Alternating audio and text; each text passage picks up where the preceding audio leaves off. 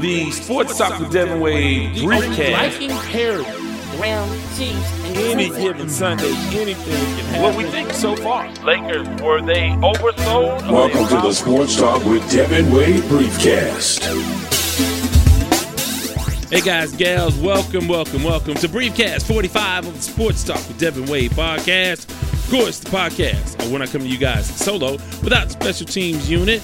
And uh, the Briefcasts were designed to come to you between full fledged episodes, and uh, we've done that. Uh, but it's sort of evolved into a thing that I do more frequently than I do full fledged episodes these days, as we have done 44, 45 shows this uh, this year. And uh, again, we have more of this year to come. So we've had uh, we've had a lot of time to try to uh, again entertain you guys and inform you and gather new listeners and have a whole lot of fun in between time. Well, this time out, Briefcast 45, a lot of fun stuff coming up, and I'll get into a rundown of what we are going to uh, do this episode. And I do want to suggest that you guys listen throughout. If you feel like you can't continuously listen, skip around, and I want you to catch some of the features, especially towards the end of the show, the Lamont Award, before I let go, and some of the stuff we do in the second half.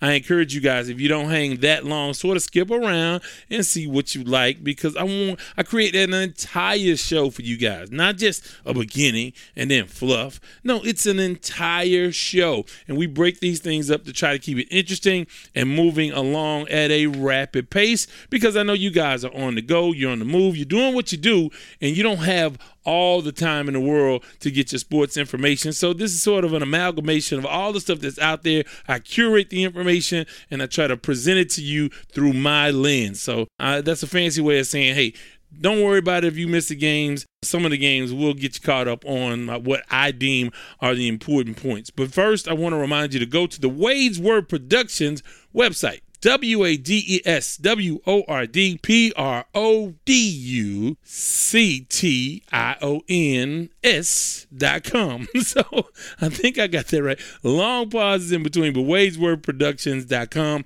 If you have not gone to the website, I suggest you do so, and I suggest that you subscribe. Now, there you have all of the episodes. Every episode we've done, the specials, the full fledged episodes, the briefcast, the promos, the stuff that I did before a, an actual podcast was formed. You, you can see sort of the evolution of how all of this stuff got started. That's at wadeswordproductions.com. In addition to that, you can get info on the TFE, the Friday Express group on Facebook. So there's some musical stuff there. There's some opportunities to shop and an opportunity to get familiar with our sponsors. You definitely want to do that at wadeswordproductions.com. And you can contact me on social media at Wade's Word on Twitter. Wade's Word on Twitter, and of course, uh, DWade909 on Instagram and on Facebook, the Sports Talk with Devin Wade page and group. So all that's out of the way. Oh, but I have to do this. Want to remind you guys, and we're going to utilize this this episode. The sports line, the Sports Talk Sports line, 24 hours a day. If you have something on your mind, 832 941 6614. That's 832 941 6614. And we have some that we'll play during our We the People segment. So, with that, let's get into a preview of what we have coming up for you this time out. First, uh, we have the brand new segment that's not remotely related to sports most of the time, but it's sort of some insight about me and what I am going through in life. Then we will get into some headlines, or at least we'll get into the things that I want to focus on this time out. And I am going to uh, play an excerpt from a interview uh, inside of KTSU Sports Talk that we had with Texas Southern baseball coach Michael Robertson. Now he gave us some insight. Uh, he'll give you guys. He gave us on Saturday insight into uh, the thinking behind manager AJ Hinch's decisions, at least his perception as a fellow manager, not on the big leagues, but on the collegiate level. But again, a baseball man is a baseball man is a baseball man. So we have that coming up for you. We have uh, some We the People comments coming up for you, where some folks called in at 832 941 6614 phone number to get involved in the conversation. So we'll get into that, and then we'll get into not not only who was nice, but who was D nice. And when we come back on the other side, we'll get into uh, some NFL stuff. We'll have Lamont Award, and we will get into Before I Let Go. Want to remind you guys that if, if, you are interested in having your music played on our podcast, please email me at mu well not email me, but email us at music at wadeswordproductions.com. Music at wadeswordproductions.com. And uh, make sure it's radio edit. The genre does not matter. We will play a snippet at the halfway point and we will play an entire track at the end of the podcast. With that, let's get into what's brand new. Brand new, brand new, brand new. What's brand new with me is that I am still in mourning over the Houston Astros. Now, uh, that's not the sole reason why I haven't come to you in about a week. So I mean, it's been a little bit longer than we wanted it to be. Want to come to you a little bit more frequently than that, uh, but because everything is going on in the world of sports. But I've been tremendously busy, and so uh, we've done some fun stuff and uh, been ripping and running quite a bit. And I have not had an opportunity to come to you guys, but that will change. And in addition to that, I'll probably start doing some more live stuff, some Facebook live stuff, some more interactive stuff. So uh, we've been doing that. So that's what's been going on. But yeah, you know, the Astros thing really kind of struck me a little bit harder than I anticipated. Took me back to the uh, sports tragedies of my childhood, whether it's the Houston Oilers from uh, 79, 80, or 70, yeah, 78, 79, uh, when they couldn't get past steel curtain in the Pittsburgh Steelers, uh, to Phi Slama Jama, which was the worst. The pinnacle of my pain and suffering as a Houstonian. This is what this is what locally you cannot get if you're not a Houstonian. You you don't understand that pain, and and maybe if you're young, it doesn't matter. But uh, and maybe if you're a younger listener, it doesn't matter. But to know the pain of Phi Slama jam is to really know what it's like. And a lot of folks, uh, younger folks, don't even re- remember uh, the championships in '94, '95 uh, for the Houston Rockets. But anyway, I've had a lot of uh, really uh, sports tragedies, if, as it were, as it pertains to wins and losses. And you know what? It was really game six. I was so wrapped up because again, I, and I mentioned this, and I, you'll hear that uh, in the conversation with Coach Michael Robinson, that I really got so wrapped up in this series. I hadn't watched a lot of the Astros like I used to when I was a kid, and even as a young adult when I was uh, doing newspaper stuff. And I was at the I was at the Dome, at the ballpark, even at Minute Maid or Enron every other night. I was there a lot. Not I, I probably let's see if they had uh, 81 home games. I probably made 30 something like that maybe maybe 40 you know sometimes. And, and, you know certain series i would go every night whatever whatever. But anyway i haven't had a chance to really watch them and i really got wrapped up in the series and it really kind of started with tampa bay and then of course the yankees and then i mean the world series was the world series. What a weird and odd world series. So uh yeah it, it, after six i just felt like man, I, I had a dream i dreamed about it. I dreamed about it. Can you believe that I dreamed about the Houston Astros, and that was that was not good. I, I mean, it was a, a tossing. I came. I mean, probably because I watched the game and the post game right up until I closed my eyes. That was just so. It was such an intense experience, and I felt like they blew the World Series in six. I didn't really feel like they could win it in seven, although they had their chances, and we will get into that. But then I have to settle this bet with Mark Gray, and I did a Facebook Live with him in, in the DC area in the what the DMV, the DMV. I did the DMV. We he and I uh, went on and we talked about it. And if they had lost, he was going to mail me some mambo sauce. Now, if you don't know what mambo sauce is, I saw a documentary on a like a little uh, short show on I guess on the internet. I forget where I found it, but anyway, mom, which I'd never heard of. It doesn't sound tremendously appealing, but he raves about it, and I'm curious enough that I want to at least try it so I can get the taste of DC. That was the bet. And if I lost, I would send him some authentic Texas barbecue sauce. So I don't know. I will find some. I'm taking suggestions, by the way. If you have any suggestions on some authentic barbecue sauce, I can send Mark Gray to pay off my debt with the Astros losing. Please let me know. That is something that we will do. And again, this team, you never know if they'll get back, especially in baseball. They have offered um, Gerrit Cole, who's a free agent, a qualifying offer of what 17 million, and of course they can negotiate. He'll probably make about 33, 34 million dollars a year. Astros, they ain't paying that. So you can say goodbye to him, but they can bolster their bullpen because a lot of guys who gave up runs are free agents, and they can make a run at some different and better free agents to uh, sort of solidify that bullpen. But we'll get into winter stove stuff at some point. But that's going on. And of course, last time out, we had a conversation with Houston City Council person Amanda Edwards. She's running for U.S. Senate, and you know it was just a change of pace for me and whatever. And of course, I have alluded to if I've not delved into the fact that I am a political junkie of sorts, and I am constantly. I, I've kind of pulled back a little bit. I've just it was just it was overload and there was a lot of redundancies, and now it's to the point where what are we going to do? I mean, what are we really, really going to do? We know we, we, everybody has what we need.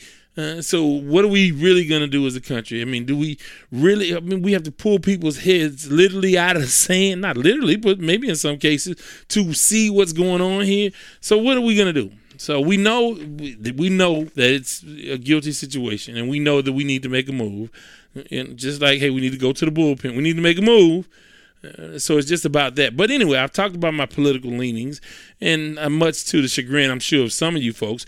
Um, but I will say this: uh, I have, for the first time in my life, I made a final. Well, uh, uh, maybe the second. Is it the second? I I, I prefaced. I, I, thought about this, and I as I put this, I th- is this? A, did I give to Obama? I'm not sure that I did, but I know for sure that for the first time I've given money to a presidential candidate. Now, I won't say which one it is, but if that person becomes the president, I will take instant ownership. like, hey, I have a street light that's out. What are you going to do, president? I gave you money. Now, again, the money I gave was not significant at all, but it's it was more symbolic and it was more of me saying, okay, I want to put my money where my support is for this particular candidate. Now, if they lose, you'll never know who it was. But if they win, I will surely let you guys know who I gave money to. But yeah, I feel I feel emboldened. I feel empowered that I actually gave money. Now, can you imagine if I given millions of dollars uh, to some PAC or something, or if I would had funneled a bunch of money to, I would feel like, hey, I need to go and sleep in the Lincoln bedroom. but my little money I gave. So yeah, and of course it was election day here in the city of Houston, so we got involved with all of those things as well. And you know, I, and I tweeted this last night that I voted, but it's not official until you uh, put it on Instagram that I voted sticker. If, if you, you have to put that on Facebook, Twitter, or Instagram to show that that's when your vote becomes official. You have to let the world know. And I, you know why I do that?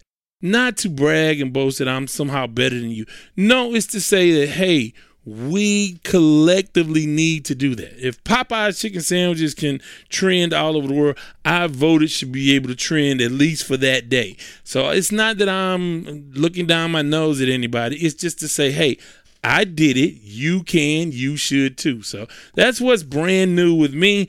And so with that, let's get into some headlines in headlines. So much is going on. So many things are going on from college basketball to the NFL to the NBA uh, to college football. Big game this weekend, LSU, Alabama. That's huge. NBA well underway, six, seven games in for most teams, and we're starting to see some stuff going on. The Rockets are sort of struggling, but LeBron is reborn. He's doing he's doing his thing, and he's had three consecutive games of triple doubles. We'll talk more about him down the road. But the Lakers six and one on the season, and they put up a, a bunch of points. And I'll talk again. I'll talk about that a little bit uh, later on. Rockets again have struggled. Some other things going on. Zion, of course, not in yet, uh, but other things around the league. Uh, Steph Curry goes down. That happened since the last time I came to you guys. It's been, you know, it, it's it's off to a start, and I'm just not really fully ready to the, embrace the NBA. So I tried to do what I always do when I want to make sure I pay attention to what's going on in the NBA. I gamble. I go to. I don't get say I can't say gamble because I don't. I, I utilize my skill in fantasy basketball. That way, I will watch games and watch plays that I don't normally watch or pay attention to because I have money on the line. So I did do that, and I have been getting into basketball a little bit. And, and you know what irks me about the NBA is that it's and this is about sports period we're already on to the next thing. And then we're talking about who's going to be number one draft pick next year. We're six games in, seven games into the NBA season, and people are talking about LaMelo Ball. This is crazy to me. It's insane. Oh, oh, oh, Anthony Davis says, oh, he would love to someday play in his hometown of Chicago. And of course, he's a free agent next year. And he can, you know, he can opt out or whatever. I don't really seven games in. What are we doing here? I guess we like the hot stove with the NBA equivalent to hot stove uh, with all the free agency movements so much that it's more important than the actual season. But we're seven games in. Stop, stop. Let's just enjoy what we have, please. Can we do that? I, I don't, you know. Although it'll be Christmas until we, some of us really, really get involved. But I'm, I'm on it. I'm on it seeing Harden struggle, the load management thing. I really want to get into that, and I will get into that. I won't get into that yet, but I do want to get into the load management thing because it's rearing its ugly head already this season. And again, we're only seven games in. It's crazy. In the NFL, it's all about the Baltimore Ravens. It's all the Ravens. They beat the Patriots, and so this a couple things happen with this, and I think the most important thing is that the Patriots have been exposed. And if you want to talk a little bit about that, let, us get into that. Let's talk a little bit about that. The Patriots coming into this game undefeated. And, you know, the world was theirs. Number one defense. They were incredible. Only allowed 50 some odd points on the season through like eight games. I mean, they they were supposed to be everything, everything, and then some. And then you have Lamar Jackson, who is the flavor of the week. We've seen it, uh, this year already. Three different quarterbacks already this year. Pat Mahomes. Well, yeah, I mean, if you want to count Russell, Russell is four, but Pat Mahomes. Deshaun Watson, Lamar Jackson, all the flavor of the week. And not to take anything away from any of those quarterbacks, each one of these quarterbacks gets a week or a couple of weeks. Now, Pat Mahomes has been hurt and looking for him to come back, so it'll be his week next week.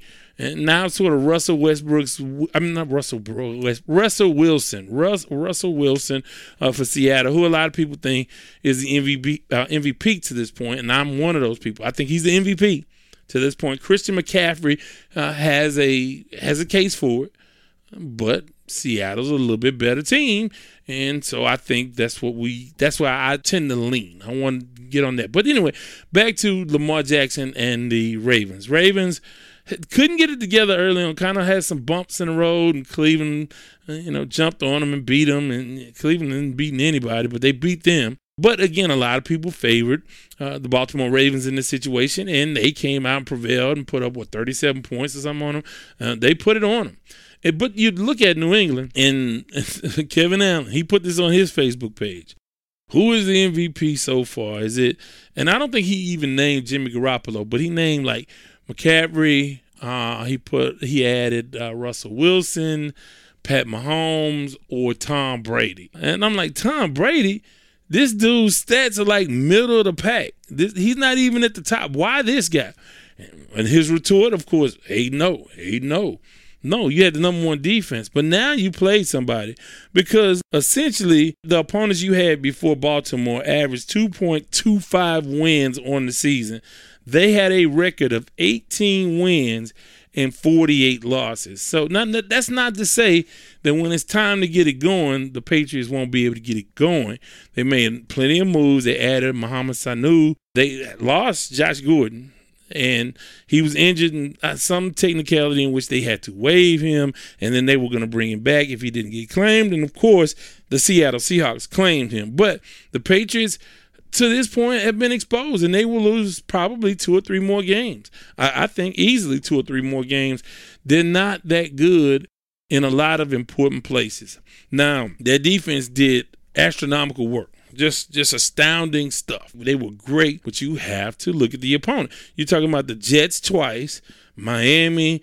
Uh, let's see here, the New York Giants, um, the Buffalo Bills, the Steelers, and the Redskins. That's that's who they've played so far. So uh, you know, we'll we'll see. Again, I, this is a team that every single year gets better, and they will probably have home field advantage because they play in the worst division in all of football. But that was a wake up call, and you have to give all the credit in the world to Lamar Jackson. He was amazing, and he just did his thing. And you, you, I mean, he looked like the new breed of NFL quarterback. He got it done. So that's a a big, big deal. On the other side of the Cleveland Browns, and I'll get into uh, the Cleveland Browns quite a bit, but that is something that was big. LSU, Alabama, uh, we can't get into it, but mm, mm, I will take, I will take LSU.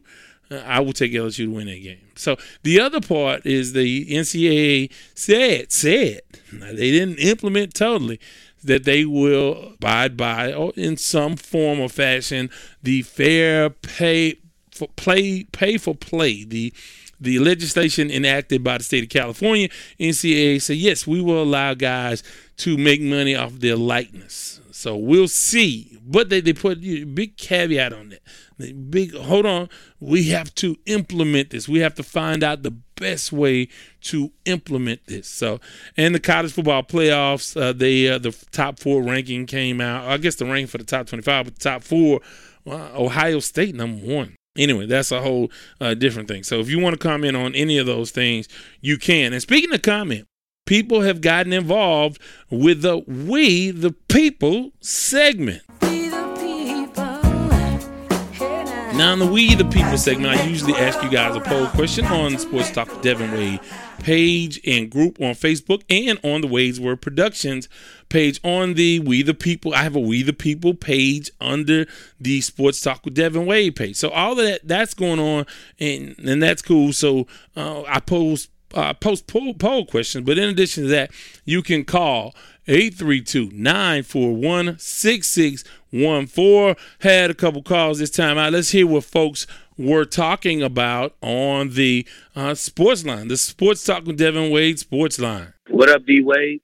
Uh, Devin Wade, that is. I didn't want to get you confused with uh, Gabrielle's man. But uh, what's up, man? Enjoying listening to the show. It's the one and only Nate Jones. I appreciate the shout out. I'm gonna go ahead and hop right in. Uh, best team in the NFC, Niners. They play defense on and they run the ball. That right there, and they do it well. They do it better than anybody right now. To me, even better than the Patriots as far as running the ball. I mean, the Patriots have been they good. Don't get it twisted. But I think the Niners are the team to beat in the NFC. Patriots obviously the team to beat in the AFC. That would be my dream Super Bowl matchup: Niners versus the Patriots. Kyle Shanahan getting another opportunity to go against Bill Belichick in the Super Bowl. Hopefully this time he won't blow a 28-3 lead. As far as basketball is concerned, I'm all in on the Clippers, man. I know that injuries are a factor, but we saw Kawhi battle. People forget Kawhi was injured in the playoffs last year, and he battled through and willed that team to a victory over another injured team. But hey, everybody, we you can basically count some, somebody gonna be injured come come years in. Now I've seen Kawhi play through it, and I'm not saying he automatically gonna be able to do it again, but I've seen him be able to do it.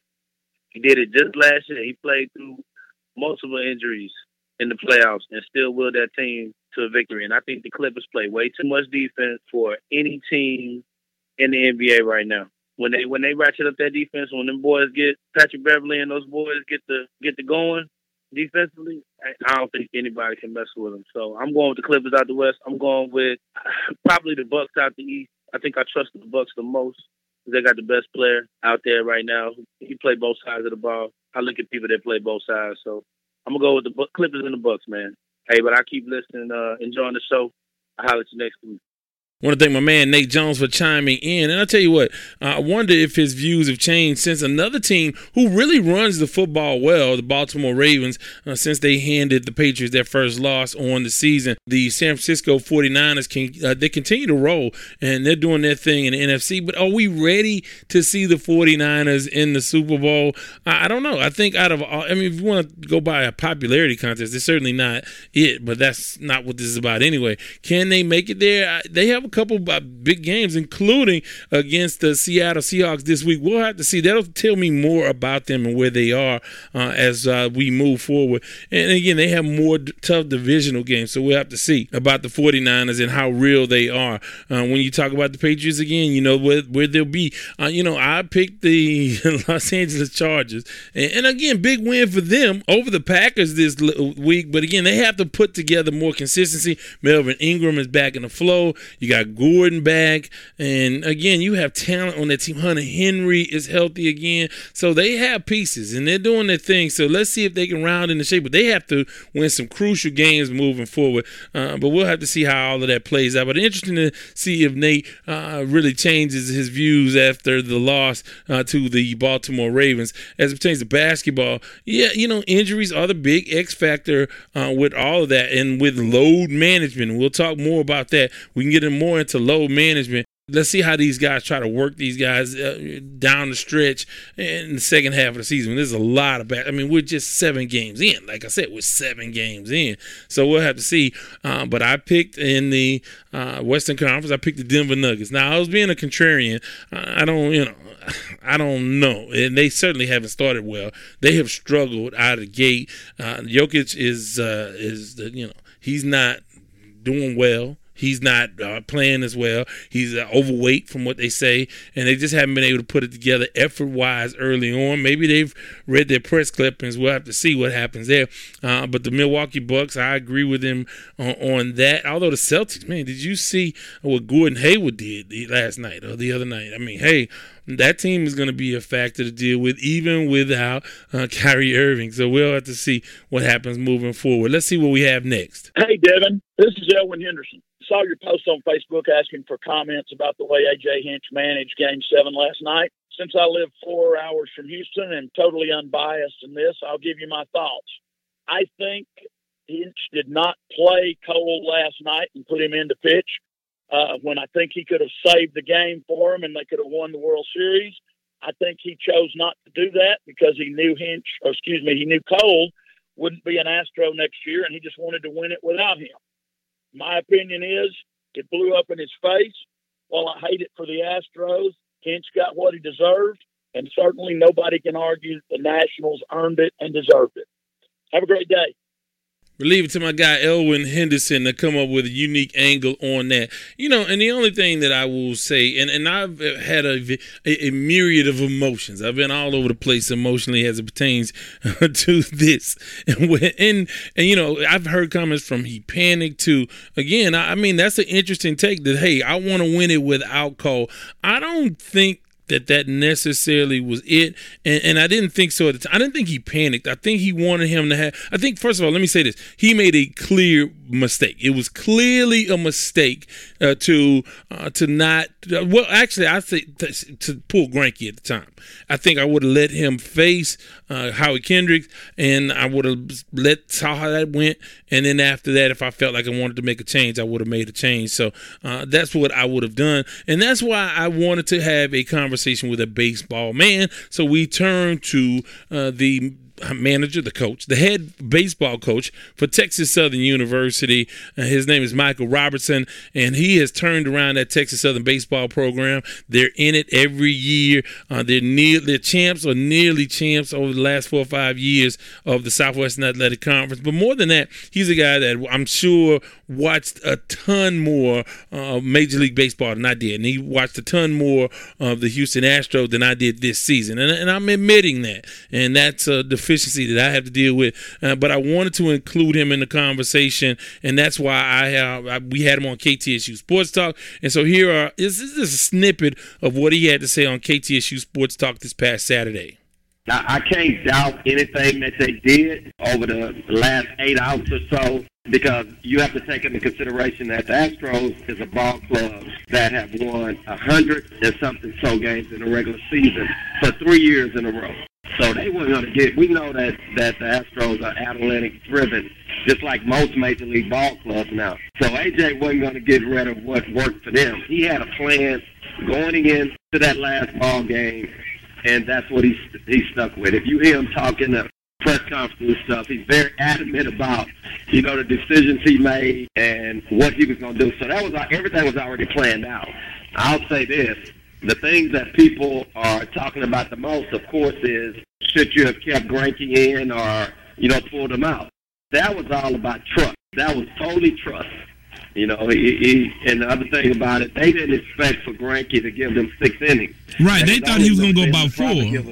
Yeah, about four innings because that that's what he had been giving them probably, you know, towards the end of the season and in the playoffs. It's really tough to predict what you're going to get from Greinke because Greinke just had a hard time of it, you know. But he was he was excellent that night, you know. So we can talk about it till we blow in the face. Uh, the bottom line is is that Harris just didn't make the pitch. If you go back and look at Harris, Harris is the guy that AJ trusted most out of the bullpen. And I'm not talking about in that particular situation, but throughout the playoffs. And there's a reason why I think he had pitched like 10 innings and hadn't given up a run in the playoffs. So Until game six. Yeah, in game six. And that's why I might not. With, uh, Rendon, yeah. So for me, that's the only thing because, like in our system, once a guy fails, he's not going to get the ball the next day. I got to go to the next guy. You know, that's where, you know, managers differ, uh, program system, they differ. But, you know, for the Astros, that again, they're analytic driven. So, you know, going in, I think he just felt comfortable in that situation. Uh, with those next two hitters coming up, his focus was on Harris.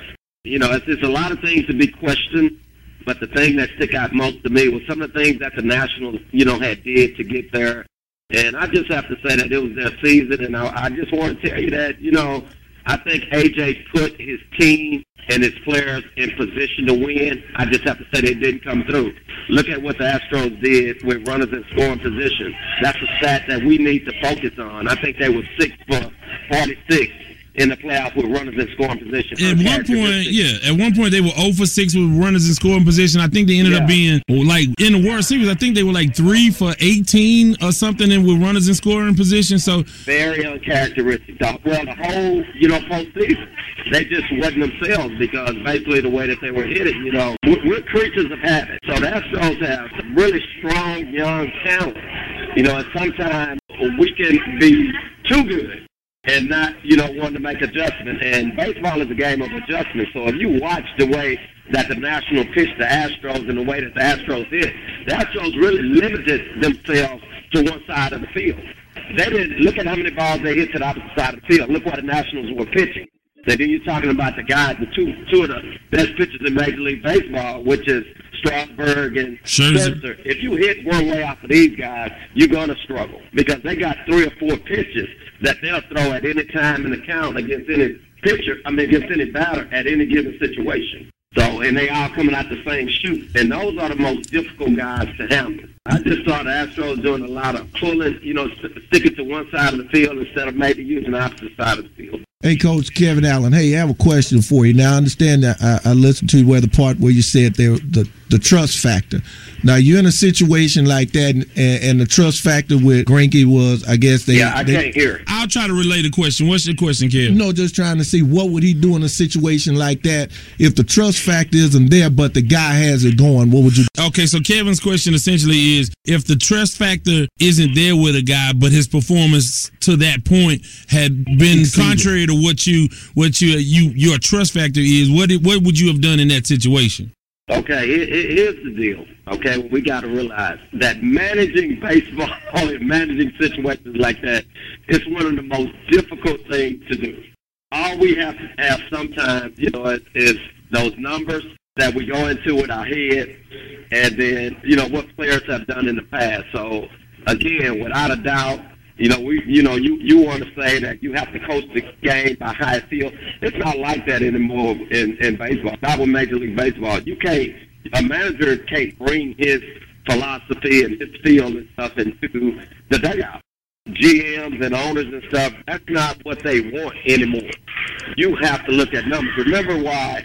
Um, who, who's the manager for the Yankees? Uh, he Joe Girardi. Because Right. trying to bring Joe Girardi because he was trying to coach down there instead of look at numbers. He wanted to bring his own philosophy to the dugout. Okay, so you know it's, it's you know we can talk about it again until we blow in the face, but that situation, AJ was very adamant that he wanted to pull him one batter before and one batter batter later. Too late, and and that's just you know the way it played out. You know, in that situation, he gives up a home run off a changeup, a pitch that he left up in his zone against Rendon. He walks uh, Soto on a questionable pitch that probably should have been a strike that would have took that at bat out to two-two. But in that situation, I just, you know, I got the feeling that he felt like he had eight outs to cover. He got three guys that he focusing on in the bullpen. And you got to think with Harris, Osuna, and Cole, that gives me a great chance to get eight outs, guys. Again, I, I just have to say that you know we failed. Uh, the only thing that I say in that situation is maybe the, the pitch selection against Kendrick because if you think about it, they had been beating Kendrick up in the zone. He looked very, very slow on pitches up in the zone, so they were a lot hard on him in the in the uh, postseason. I don't know why they went with that breaking ball on that that particular pitch, other than that's a pitch that Harris had been winning with is his breaking ball, but he had breaking ball bat speed on that particular pitch. So I just think it's a limited pitch selection. I think if they had stayed hard with him and maybe up in the zone, you know, we'll see a different result. So there you have it. I wanted to sort of uh, have a voice of reason, and Texas Southern head baseball coach Michael Robertson was just that. And again, he said, hey, you know, it came down to eight outs. And, and more than that, it came down to uh, the fact that the Astros did not capitalize, leaving all those men in scoring position and on base. You just wasted opportunity after opportunity, and it just, you just, you blew it. I don't choke. I don't think choke. After, I mean, this team went to seven games against the Dodgers and won the World Series. They went to six against the Yankees. They went to five, a game deciding, a series deciding game five against Tampa Bay. This is not a scared team. They just didn't get it done. And we underestimated the Washington Nationals. And, and that's how it goes. Unfortunately, and I mentioned that the uh, Houston team has never lost a game seven. When we've lost series, we collectively, we, the city of Houston, it's always been in a game six or before. When we've gone to game seven in the NBA Finals against the New York Knicks, we won that. We won game seven against the Dodgers. There was another game. So whatever, uh, what other games? Those are the two game sevens uh, that I am thinking of uh, that the Astros won in a championship scenario. So I and I know this has been it's been a while, and we're still kind of we've sort of moved past this uh, this World Series. But I wanted to do this for posterity. I wanted to have an official record of how devastating this loss was for Houston and Houston fans and Astros fans uh, all over. So that's why I did this now. We should have done this last week, but again, uh, it is what it is. Uh, with that, going to uh, hear a word from our sponsors, and then when we come back, we are going to see who was not only nice but D nice, and we have Award. Sports Talk with Devin Wade wants to thank our sponsor, Kofi Bankus and CoBank Homes. The vision at CoBank Homes is simple, and it stems from the belief that clients can trust CoBank to guide them to realize one of, if not the single largest investment decision they will ever make their home. CoBank simply looks to build lifelong relationships through service. They do this by using faith, knowledge, and technology to guide clients through the process of achieving their real estate goals. Be it buying, selling, or investing in real estate, contact Kofi at 832 757 7950. That's 832 757 7950. CoBank Homes through Keller Williams. Sports Talk with Devin Wade would like to welcome our new sponsor, $5 Jewelry Paradise. With the help of actress, singer, and independent paparazzi consultant Terry Donald, you can enhance your look and treat yourself without breaking the bank. If you need a little sparkle and that just right accessory to help you shine brighter, visit $5 Jewelry Paradise at $5jewelryparadise.com. You can also join her weekly Facebook Live party, Thursdays at 8:45 p.m. Book your very own vending event or home party. And if you think you would like to earn a little extra income, income, you too can sling some bling by calling 832 296 1716. In addition to looking great and being inexpensive, all jewelry is nickel and lead free. So start shopping now by going to the number 5, the word dollar, jewelryparadise.com. Why not treat yourself to a little sparkle so the world can see you shine?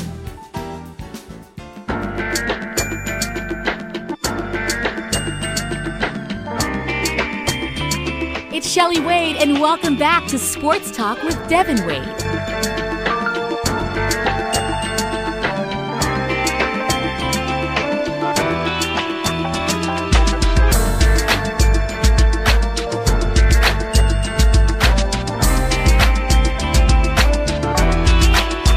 Welcome back to Briefcast 45, the Sports Talk with Devin Wade podcast. want to thank our sponsors, $5 jewelryparadise.com. Go and check them out. Is the perfect time to do so.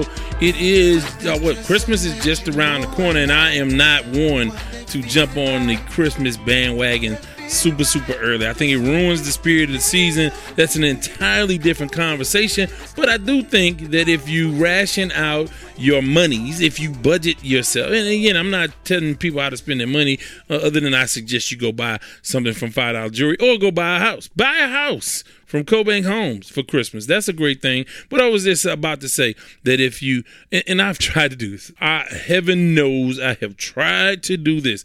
I say every September, you know what? I am going every, every time, uh, every couple of weeks or so, every pay period or every, every paycheck, I am going to spend a little bit of money on Christmas gifts so by the time December comes, I can get that extra uh, bottle of liquor. no, not the extra bottle of liquor. I already have that, so I don't need that. But it will give me an opportunity to get that extra gift. It's for my yard guy or for the mailman or who, whomever. Somebody unanticipated. Oh, somebody visits town that I didn't anticipate, and they get a gift, and you know. So that'll, you know. So anyway, I say that to say support $5jewelryparadise.com. And uh, I think that that is a fun way to have some stocking stuffers uh, going into the Christmas season. With that, let's talk about who uh, who had good weekends, but not who was just nice, but who was D nice. That's nice. That's nice. That's nice. That's nice. That's nice. If you're gonna talk about who was D nice, let's start with the players. And it starts with Lamar Jackson. You were the giant killer. You got off. You did work against the New England Patriots. And, and again, now people are opening up that discussion again. And I have to admit that I am really, really surprised by what he's been able to do this season. Is this sustainable? Is it sustainable if I could get it out? I don't know. We'll find out. Uh, I, I have not been a believer, but boy, he did work. He doesn't seem to get hit hard. Now, again, I, my opinion may be a little bit skewed because he lost big games in college, and again, U of H put work on him. Uh, Ed Oliver and that D line for the University of Houston Cougars came up with wins against uh, him and his Louisville Cardinals when he was in college. But I'll say that uh, he's doing work and he he did it. And I think maybe it's more of an indictment of the New England Patriots, but it's certainly his week. So he was not only nice, he was D nice. In addition to that, Russell Wilson, the NFL MVP, if you ask me, he was 29 of 43 for 378 yards and five touchdowns against a Tampa Bay Buccaneers defense who just gives it up like well, I won't even say I won't say anything crude. I'll keep it family, but nonetheless, he uh, proven why he and this team. And then, think about this: Josh Gordon is on the way. And I think the most underrated guy who's always been D nice this season, uh, Tyler Lockett, and he had a big game: 12 receptions, 152 yards, and two touchdowns. He may very well be the most underrated wide receiver in the NFL. Also, in that same game, now who was nice? Who was D nice? Galveston, Texas native Mike Evans, 12 receptions, 180 yards, and a touchdown. Now, if you want to talk about teams that would be nice, the Miami Dolphins getting off the schneid and getting their first win of the season over the hapless, lowly New York Jets. I mean, nobody thought that, I didn't think the Dolphins would win at all. I don't think they care about winning at all. But Coach Brian Flores and that team won their first game. It may not be their last for the season. And again, you talked about Lamar Jackson. I talked about Lamar Jackson. Let's talk about about the Baltimore Ravens. Are they for real? We'll have to see. I think the Pittsburgh Steelers, which uh, surprised me, they're rounding in the shape. They would be nice they are getting this themselves going, and this team is not done. And you think about what they're doing at 500 with a backup quarterback. You lose Le- Le'Veon Bell two years ago now, and you lose uh, Antonio Brown, and you still are able to do what you're doing with a banged up running back and running back by committee. And, and you had uh, Edmunds, uh, the running back Edmunds, step up for them this weekend. And uh, and uh, in addition to that, Samuels, the other running back, is doing work. In for uh, James Conner, who has been hurt and banged up. So I mean, look, Mike Tom. Say what you want about Mike Tomlin. He's doing work, so you got to give him credit. He was D nice along with his Pittsburgh Steelers. The Los Angeles Lakers, they continue to roll. Now think a bit about this. Uh, winners of six straight. And I, I, look, I looked at this and I have it somewhere. This team has scored 118 points in four of the last six games.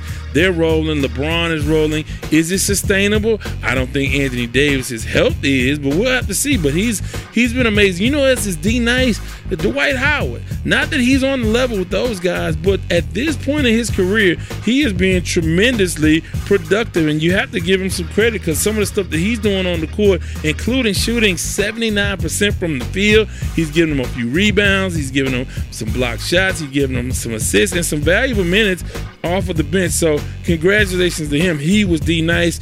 And finally, the Los Angeles Chargers. Again, this is a team that I picked to go to the Super Bowl. They beat up on a hungover Green Bay Packers. I don't know about that, but they beat up on the Green Bay Packers at home, which was a home field advantage, believe it or not, for uh, the Green Bay Packers. But they came up with a big win, and they all were D nice.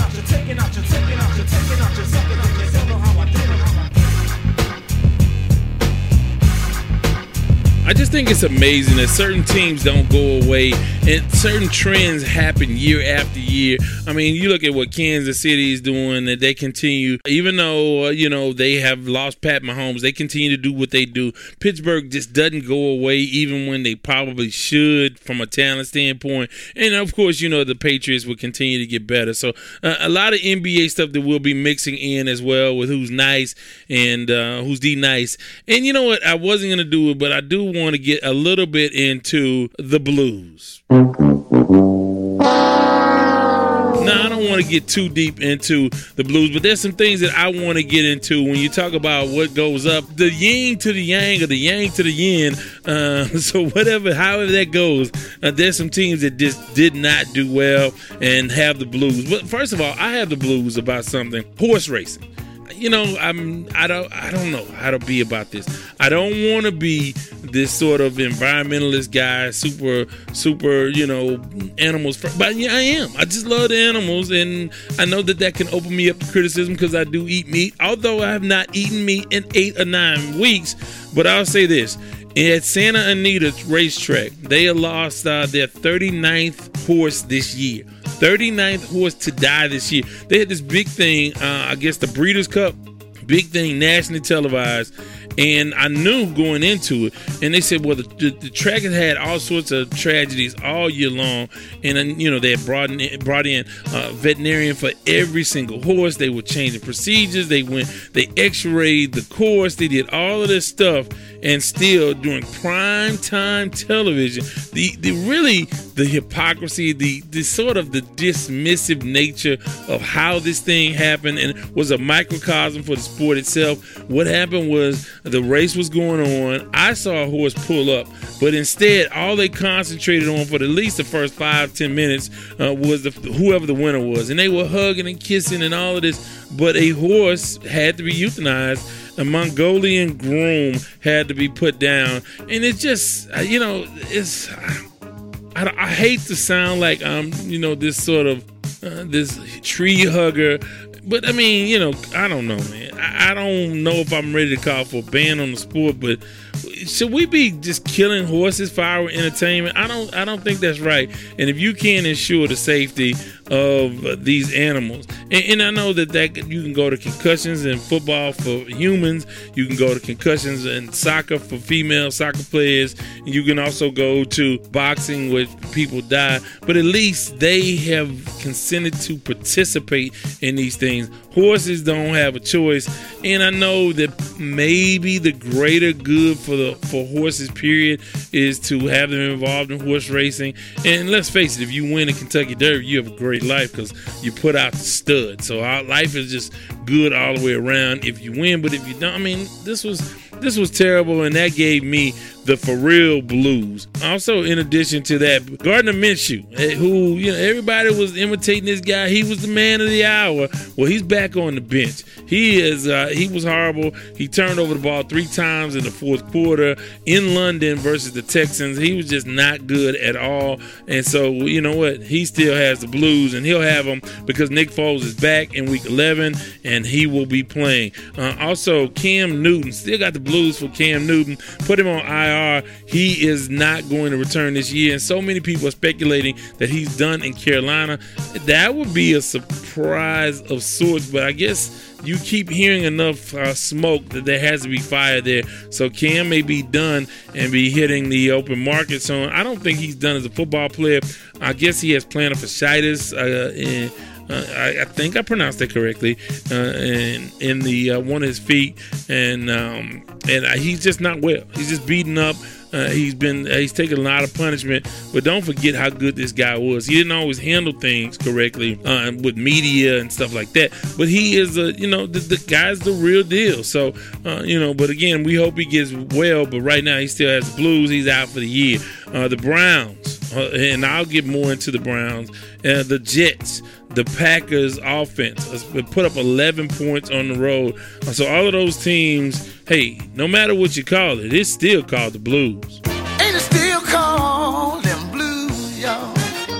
All right. Yep, there's a lot of blues going around the NFL. You know, this is a weird, weird year, especially at the quarterback position. If you look at all the quarterbacks who've had some issues, whether it be Cam Newton or Pat Mahomes or Drew Brees, or I mean, there are a number of guys around this league who just hadn't been able uh, to perform and stay healthy, and it's really hurting the overall play of the league. Even when the quarterback is not necessarily hurt, but just not that good. Uh, Mitchell Trubisky in Chicago, so it's not going well. A lot of teams around the NFL still have the blues, but with that, want to get into the Lamont Award.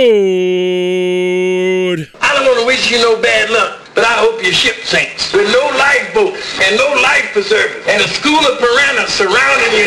You big dummy. Of course, the Lamont Award goes to the person or persons or team or situation that we deem to be uh, dumb or you are a big dummy for whatever your involvement is in whatever situation. And first and foremost, let me thank you guys so much for all your suggestions and all of the uh, the Facebook input on uh, nominating Lamont Award uh, or creating Lamont Award nominees. I look at those and I appreciate them. And in most cases, you guys are dead on.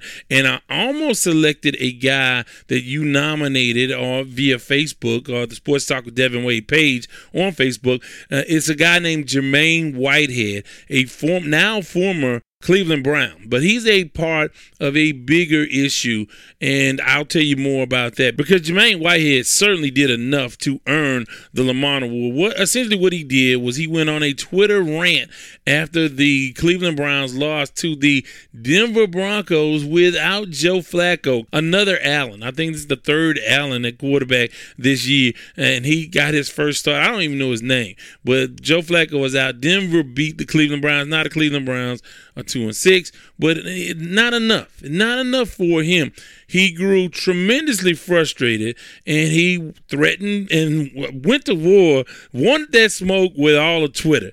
And then that, first of all, that is so stupid. And then you got into where you threaten people with violence and now your borderline criminal behavior comes into play. So all of that stuff happened. He's clearly a big dummy. But then you you pull back from him a little bit and say, well, the, the kid is 26 years old. He cannot handle the pressure. He said he was playing with a broken hand, which I understand that. I really do understand that. But if you are out there to play, you're playing, and you really can't lean totally on that. Unless you're like a Kevin Durant situation where you need to come in and win a championship. But if you're out there, that means you can play. And so you went out there and presumably you could play and you couldn't and you I mean, and maybe that wasn't an excuse for his play. Maybe he, he leaned on that a little bit but then he said he brought it up but then he said it wasn't he, that wasn't an excuse for his play. But nonetheless he threatened people and went to war with several people on twitter in the locker room so much so that before he even left the stadium he was banned or suspended by by twitter for his language threatening to hurt and kill people whatever whatever the specific threat was. But nonetheless i didn't give give to him because uh, there's a lot of pressure on these kids. And I say kids, he's a grown ass man, but you know, you're 26 years old. You have all the pressure in the world on you. You get, you know that your your situation is in peril if you didn't play that well but you don't you just don't do that and I, my whole thing is why go on social media because I, I know i want to engage people. There's so many times i want to go on, on social media and respond to something or go at somebody because there's a lot of hate out there there's a lot of keyboard gangsters out there and you want to respond to those people because it's just your visceral response to things. So he, i understand that and so i won't he lost his job. He got cut. The browns cut him. So i don't want to kick him when he's down to give him the lamont award. Uh, but i do warn these guys why are you looking at twitter in the locker room? Cool off get away from it and then leave the negative you know, all the negative stuff alone anyway until you're ready to handle that there's a cooling off period in the locker room after games where the media has to wait about 15 minutes before they go in. This is to allow these guys to decompress for just a moment, take a deep breath before they have to answer questions to the media. It should be the same thing for Twitter, and maybe even longer for Twitter because you're not getting criticism and that kind of criticism when you get questions from the media. If you open up Twitter, you never know what you're gonna get. So I feel bad for the young man. What he did was stupid, but he's you know he's young. He went to Auburn. It's from Greenwood, Mississippi, and he just he just made a bad mistake. You read Twitter when you shouldn't have, and uh, you responded when you shouldn't have. You can't fight Twitter. You just you can't do it. And he found out the hard way. He sends one on Instagram and apologized. And I know I, I believe that that's sincere. And I hope the kid gets another chance to play in the NFL. But that was a, a dummy move. But that's just one of three or four by this week's recipient of the Lamont Award. That's the Cleveland Browns as an organization. First of all, everybody said that they were going to do all this work because of Odell Beckham Jr. and Jarvis Landry and Myles Garrett and Baker, most importantly, Baker Mayfield. What do they do at two and six? Well, you got one guy cussing out Twitter. He's fighting Twitter. He's at, at war on Twitter or with Twitter. You have another guy in Baker Mayfield. Well, no, let's let's save him for last. You have two other guys in Jarvis Landry and Odell Beckham Jr. who are told by the NFL if you don't change your cleats at halftime, you can't get back in the game. So here's the deal: you you have so many things going on. You're getting caught up with some damn cleats. You're two and six. Do whatever you got to do to comply. I'm sure those guys knew they were going to catch smoke from the league for wearing those cleats, but they did it anyway. But even if they didn't, you should be wearing black shoes with white shoestring. No name. You're two and six, and you've not done anything compared to what you were expected to do in a division that is down minus Baltimore, who is starting uh, starting to emerge. Come on, man, Th- this is ridiculous. You weren't about cleats, but it gets worse. In a team that was say, that, that they said, well, hey, well, you're not going to have any leaks in this locker room. In uh, with that organization, you have a quarterback, a quarterback, a starting quarterback, and it, a starting quarterback because I want to say so much, but let me pace myself here. You have a starting quarterback that shaved three times in one day, all during the course of coming into the stadium, playing a game, uh, or actually coming out for the game, then in the post game press conference. Baker Mayfield shaved three times. He had a full beard when he came into the stadium. Okay, so he shaves before he goes on to the field with some sort of handlebar mustache, which is supposed to be good luck for him. No, no, good luck is studying your damn playbook, reading defenses, not turning over the ball more than anybody else in the NFL in the fourth quarter. That's what is good luck for you. But instead, you said you you had a handlebar uh, mustache because you never lost with a handlebar mustache, and then you said, well, afterwards you didn't deserve that, so you shaved before uh, you went out to the press conference. This is so stupid. It's not even. I mean. Can you imagine what they would have done to Vince Young had he done this? Can you imagine what they would have done to so many other quarterbacks had they done something so stupid at two and six?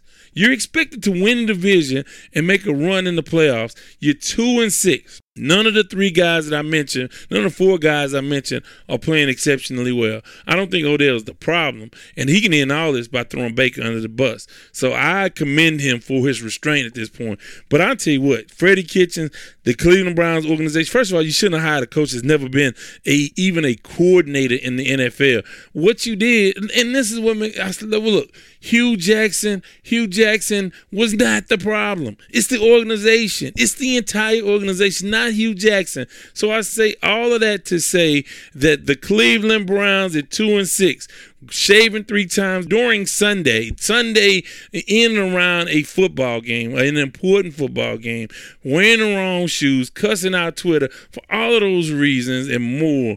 The Cleveland Browns, you are a big set of dummies. You big dummy.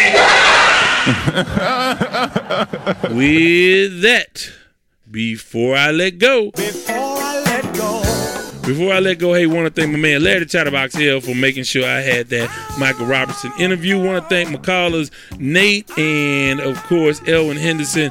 And want to remind you guys, hey, you can call too. 832-941-6614. Hit me up on Twitter, on Facebook. You can call me every day, 24 hours a day, and we have operators standing by, or at least a very dependable voicemail system set up for you. Want to thank our sponsors, $5jewelryparadise.com, and I want to thank CoBank Homes, and I want to thank you guys for talking about the show, sharing it, listening, and uh, commenting, liking, subscribing, all of those things. Thank you so much. And as have a great day.